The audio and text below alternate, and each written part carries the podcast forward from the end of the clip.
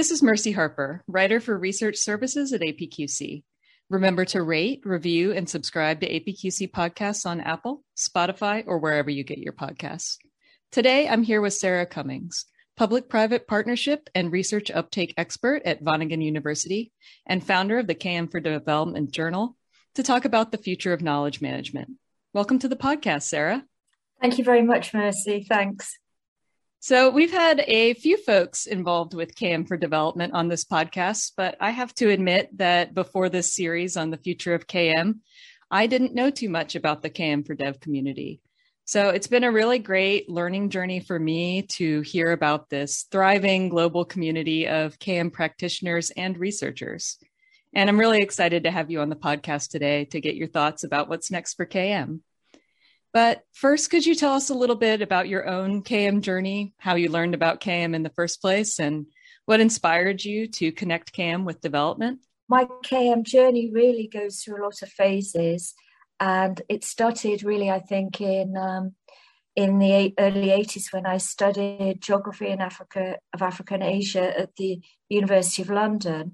And my first um, job after leaving university was at an organization which is still going strong called CABI, which really has expertise in agriculture and the biosciences. And I was working there as an information management professional. I had a really good mentor, Margot Bellamy, um, who was really, you know, very good at uh, trying to impart information management and editing skills to me. She was very, very precise and meticulous person. And um, when I went to the Netherlands, I guess I struggled a little bit really. And I went to um, early the year, I think it was the year 2000. I carried on my work as an information management professional, but I was really like looking for maybe, you know, more depth or, you know, being able to get a bit out of the library space. Although, you know, I really love, I still really love taxonomies. And early, I think in 1999 or the year 2000, I went to this conference in Bergen in um, Sweden. No, it's in Norway. I went to this conference and I met this guy who was um, called Carl Kelseth, and he was a knowledge gardener.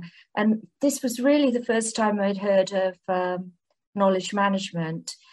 And it seemed to be a huge opportunity for me because, you know, traditionally information management people were stuck in the library in in my work anyway. And so, you know, I got was really interested in this. I we wrote a paper together actually about knowledge management, development strategy, organizational strategy in the year 2000. But it really, you know, it really became something that I was very interested in early on. And I went to, you know, the whole field was started in about this time by um, the World Bank, but also this organization based at um, the Inter- International Development Research Council, IDRC, in um, Canada. It was called Bellanet. And they just started the KM for Dev community. And so I went to this first meeting, but actually, you know, my boss at that time, I was now in the Netherlands working for, for a large um, development organization. But my boss at that time, he was the head of the library. He really hated knowledge management. So, like, I was like a stealth visitor to this to this first knowledge management um, for development meeting in the Netherlands, which you know there are a lot of people from the World Bank and other development organisations. And it, for example, Helen Gillman of the International Fund for Agricultural Development, who's just retired, you know, she was at that meeting too. So Nancy White, so Peter Valentine. So there are lots of people I'm still in contact with, still working with. But it was quite funny because when I look back at this meeting, the photographs, I'm never in any of the photographs because I was really not supposed to be there and I'm stealthily working and out. But anyway, so I really got the knowledge management uh, for development bug because, you know, I think knowledge management really, the sort of principles of, you know, open knowledge sharing, that for development they're really important. And I think, you know, somebody who comes from, I have a development background and then knowledge management just seems such, you know, a logical thing to share knowledge, to interact with colleagues in an open way, all the things that knowledge management is about. And um, so then, you know, at some point, I was a member, but sort of a bit on the edge. And at some point in 2005, I was sitting in my office thinking, okay, what do I want to do with my life next? What would I like to do? And what could I do? And I thought, hey, why don't I start a journal um, on knowledge management for development? So I called lots of colleagues together. We had a sort of big meeting in The Hague, a stealthy, also a bit of a stealthy meeting where we formed, we, we developed this journal because, you know, obviously there are a lot of uh, knowledge inequalities between the global north and the global south. And one of them is that really that uh, academics and practitioners um, who are writing have, you know, they find it very difficult to publish all of the, you know, there are lots of barriers to publications. You know, now there are efforts to address this with open access, but that often works counterintuitively for colleagues in the global south. But this was, you know, we had it a much more participatory approach. We had a peer support approach rather than peer review, and uh, writers and an editorial board who came from all over the world, very much from the KM4Dev community, to be honest. About this time, was also interested you know, in communities of practice and the role of social capital in communities of practice. So that's when I started doing my first efforts um, at, you know, research, which, you know, I, which is really my passion now. And in about 2007, I think it was Mike Powell, who I also still work with. Um, he he and supported by me, we wrote this research proposal called Information Knowledge Management emergent, and um, it was approved for funding by the Dutch Ministry of Foreign Affairs. So we had five years we worked together on this information knowledge management network, and uh, we did lots of um, really interesting research with colleagues all over the world.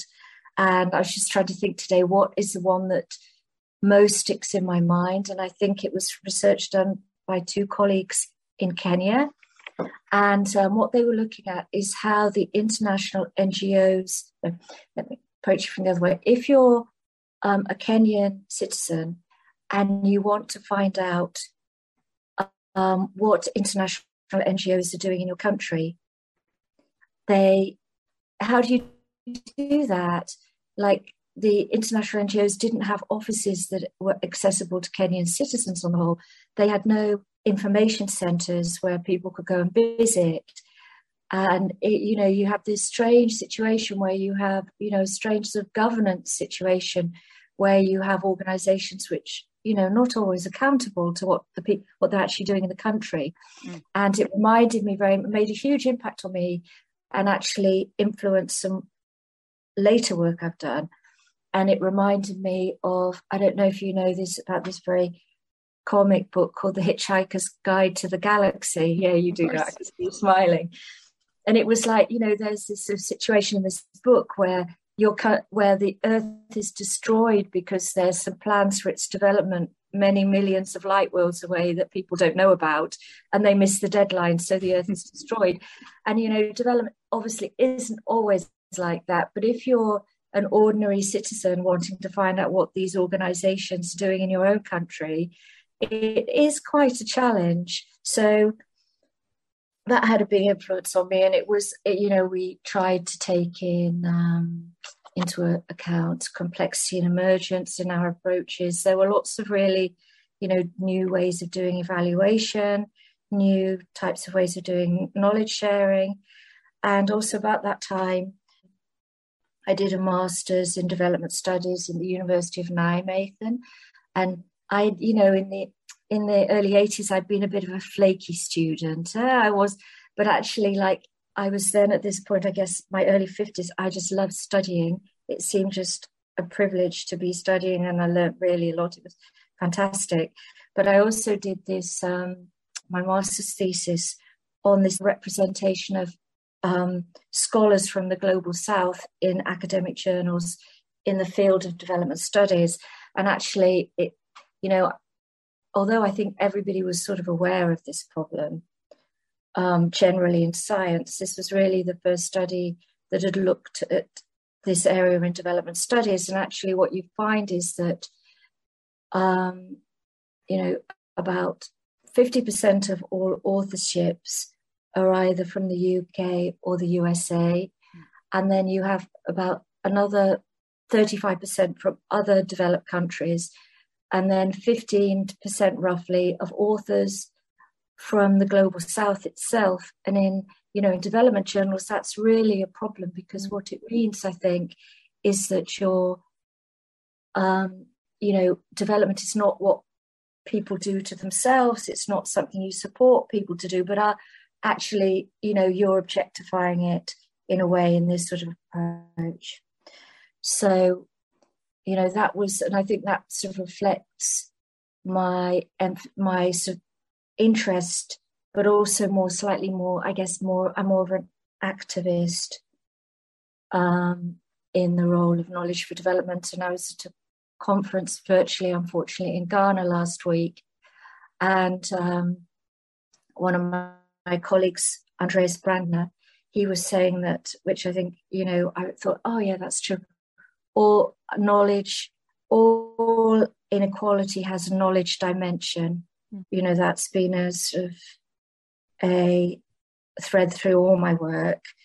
Um, I was a knowledge sharing communications expert for DG DevCo for four years, and at the same time, I did my PhD, um, which also includes publications I'd written already and looking at the role of local knowledge in sustainable development. Um, yeah, so now I've been talking for a long, long time. Do you have any questions, Mercy, or not? No, this is a fascinating journey um, from uh, from stealth origins and uh, and flaky student origins to a, a very uh, visible figure and uh, a very dedicated student as well. Um, fascinating. Um, so I want to turn now to uh, kind of what's going on now with uh, KM and the current state of the field. Uh, what trends do you think are going to make the biggest impact on KM in the near term? Well, I think that's a really good question, but I'm not sure I'm really the right person to answer it because I have really a very much development perspective. So, you know, what's happening in the knowledge more main, what we call mainstream knowledge management is, you know, I'm not terribly aware of it to be honest. You know, what I think in in my own work, in my own research, the things that I'm really interested in at the moment are, um, you know, I'm very much interested in discourse analysis and how you use discourse analysis to analyze what's happening in international development in particular. And I think that has led us to the I don't know if you're aware of the agenda knowledge for development. Have you come across that? I have not. But no. So anyway, uh, wait there. Oh, so much to tell. Yeah. So in about 2017, KM for Dev worked with um, Andreas Brandner, who I've mentioned before, and the UN Joint Inspection Unit, who just done an inspection on knowledge man- management in the UN. And together we organised um, an international conference at the Palais des Nations in Geneva.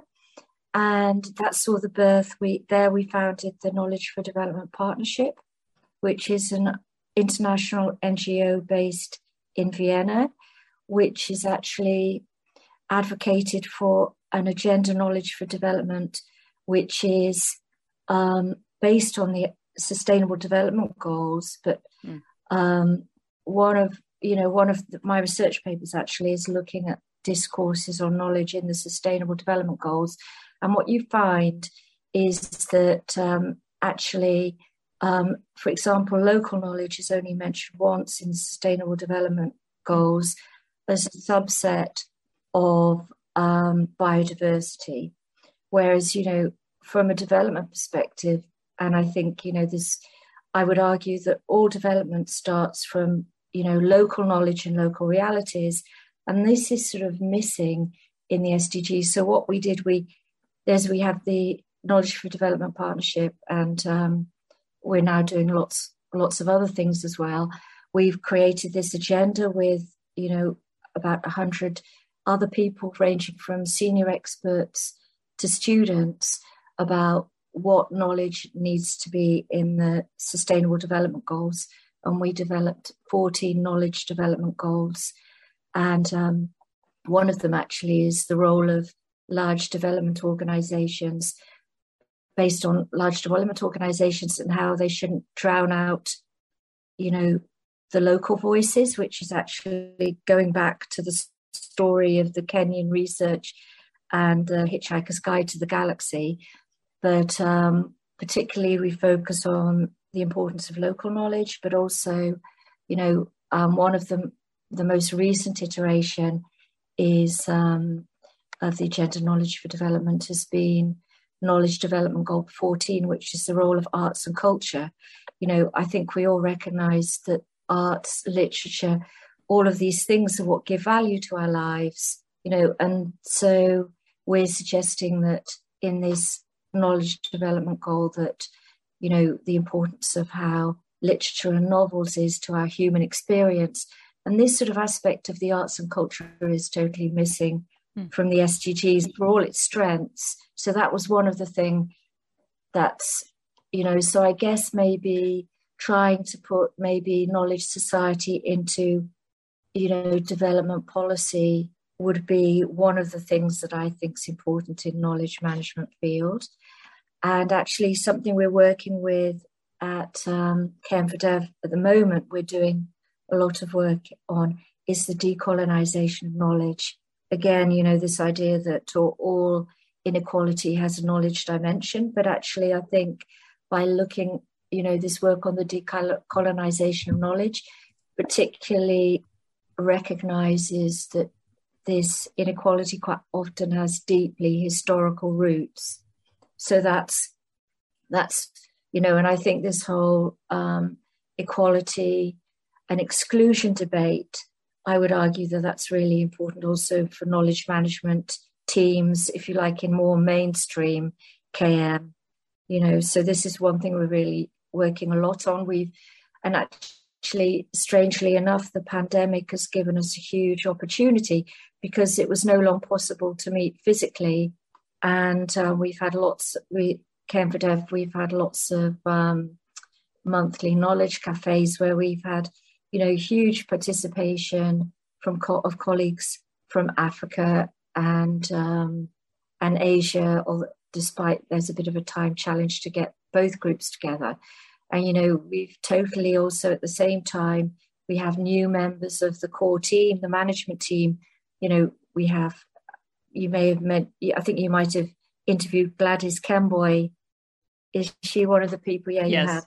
Yeah, she's incredibly dynamic young um, young Kenyan who is also very active in our group, and that she, you know, she's been a champion mentor in mentoring other young people facing the same challenges. But we, you know, the whole group has become a lot less Northern European and US based, but we have m- many more voices. So that's really, really cool from our perspective. And I think that is also interesting. These are also issues maybe not grappling with the decolonization of knowledge, but I do think, you know, grappling with, you know, making our knowledge sharing practices more inclusive is something for more general KM as well. Absolutely. I think all of these um, factors are ones that would resonate for a lot of, um, especially like kind of uh, leading edge, forward thinking organizations. We see a lot of them um, really focused on those UN uh, sustainability goals. We see mm-hmm. folks trying to um, build a more equitable base of KM contributions from their um, their uh, global employee base, so that all the contributions aren't coming from U.S. Mm-hmm. and Europe, and that folks from wherever else around the world are, are also being recognized as experts who can contribute knowledge um, so, for those kind of forward thinking organizations, what are some of the more practical, kind of tactical things that you think KM teams can do to kind of live live out those those goals and ambitions? Okay, so I think probably there are two things. I think one of the things we've tried to do in KM for Dev, and you know, I think I have contributed to that really, is to try and have a very certainly in the management team, but also on the community in the community itself, trying to be really like open and welcoming so that these alternative or new voices do feel welcomed and supportive supported. So i think that's important. Um, and actually you know also getting away a bit from you know this is the i, I mean i totally agree that opening the, the types of voices that are being heard the types of knowledge being used is more just but we also really I think need to recognize that it gives us better knowledge yeah? because we it's more fit for purpose to solve the sort of complex and wicked problems that we're facing if everybody has a voice and all knowledges can be heard yeah so i think that's really important but also on the other hand i also think that it's really important to keep an, a good evidence base of what's happening because you know this whole debate what I was talk that I was talking about earlier about um, the contribution of global uh, of um, scientists from the global south, for example. You know, I think you need to measure these things to, you know, to find to follow the trends and to look for look for the practices that are helping. And in my in my own research, this sort of whole decolonization of knowledge debate, there's a huge academic emphasis on um, epistemic or knowledge related injustices. You know, that, for example, you know, the classic case is the the the black man who is accused in To Kill a Mockingbird. Nobody believes his evidence, despite the fact he's obviously telling the truth. And you know, this idea of testimonial injustice. But um, so in my research work, what I'm trying to do is more focus on epistemic justice. So rather than only focusing on the negative, looking at what focusing on the positive does. So, like looking for the, you know, the the things that are making a change for the better, even if they're quite small things. Um, so, I think that's also another strategy. Look for the look for the good practices. That's things we like to do in knowledge management anyway. Let's be honest. Absolutely, and and you've set me up well because I wanted to ask you about research next. Um, mm-hmm. What do, what do you think uh, future direction KM research should take? Are there are there topics that have been missed or methodologies that need to be um, employed further? Yeah, so I mean, I sort of, I mean, as I said before, I think the the thread going through all my work is, you know, knowledge inequalities and how to address address them.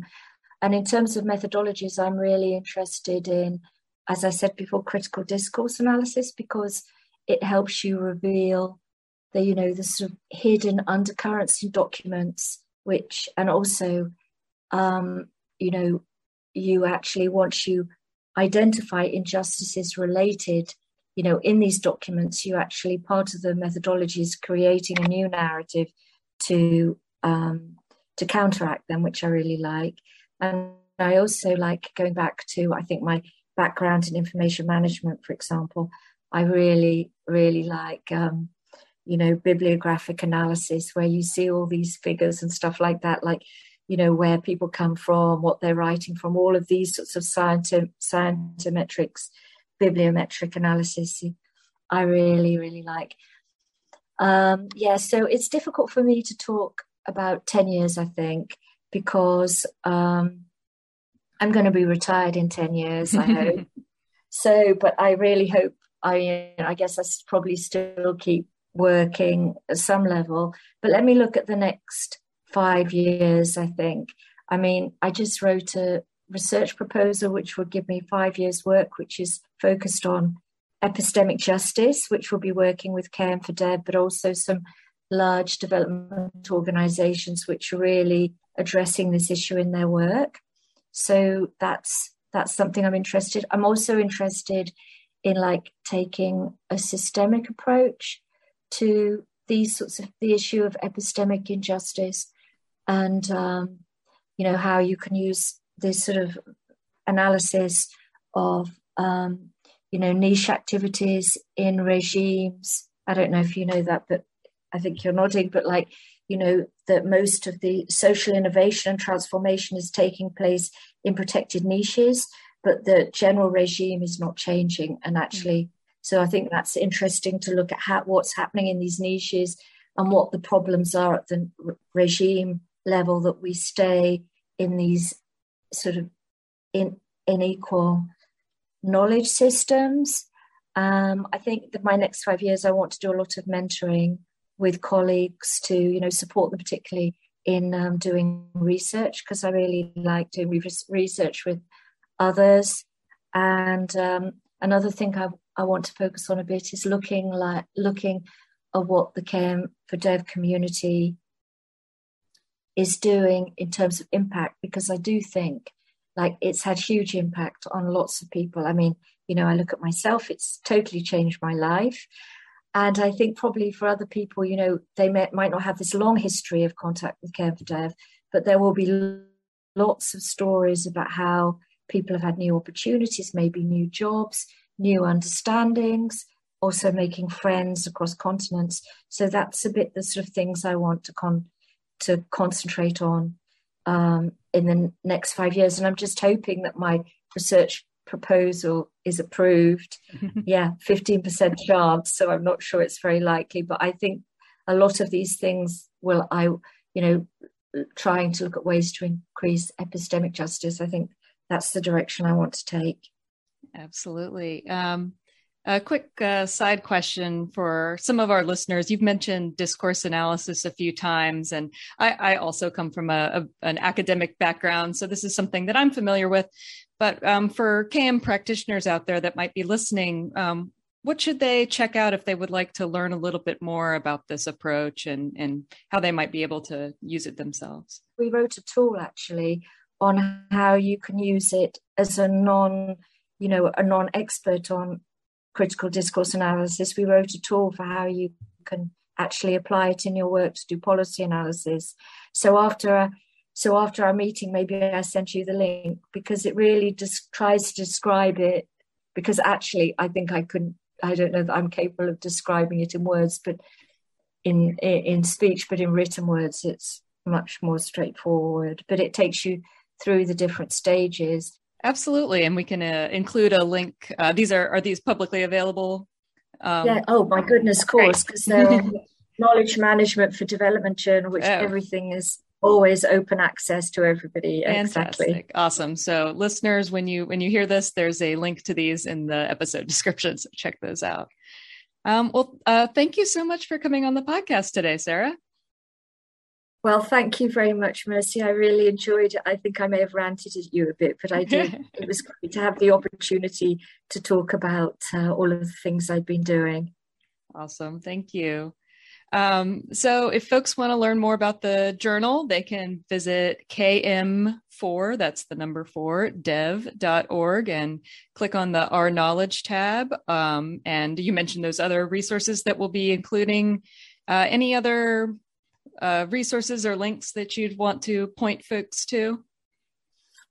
Um, I guess I think probably the most interesting would be would be our online discussion platform, which is uh, on a platform hosted by the it's a IO platform hosted by the D Groups Foundation. Maybe that will be an interesting link for people to drop in and see what we're doing. And everybody's you know everybody is always welcome also at our uh, knowledge cafes and things like that. Awesome. More the merrier.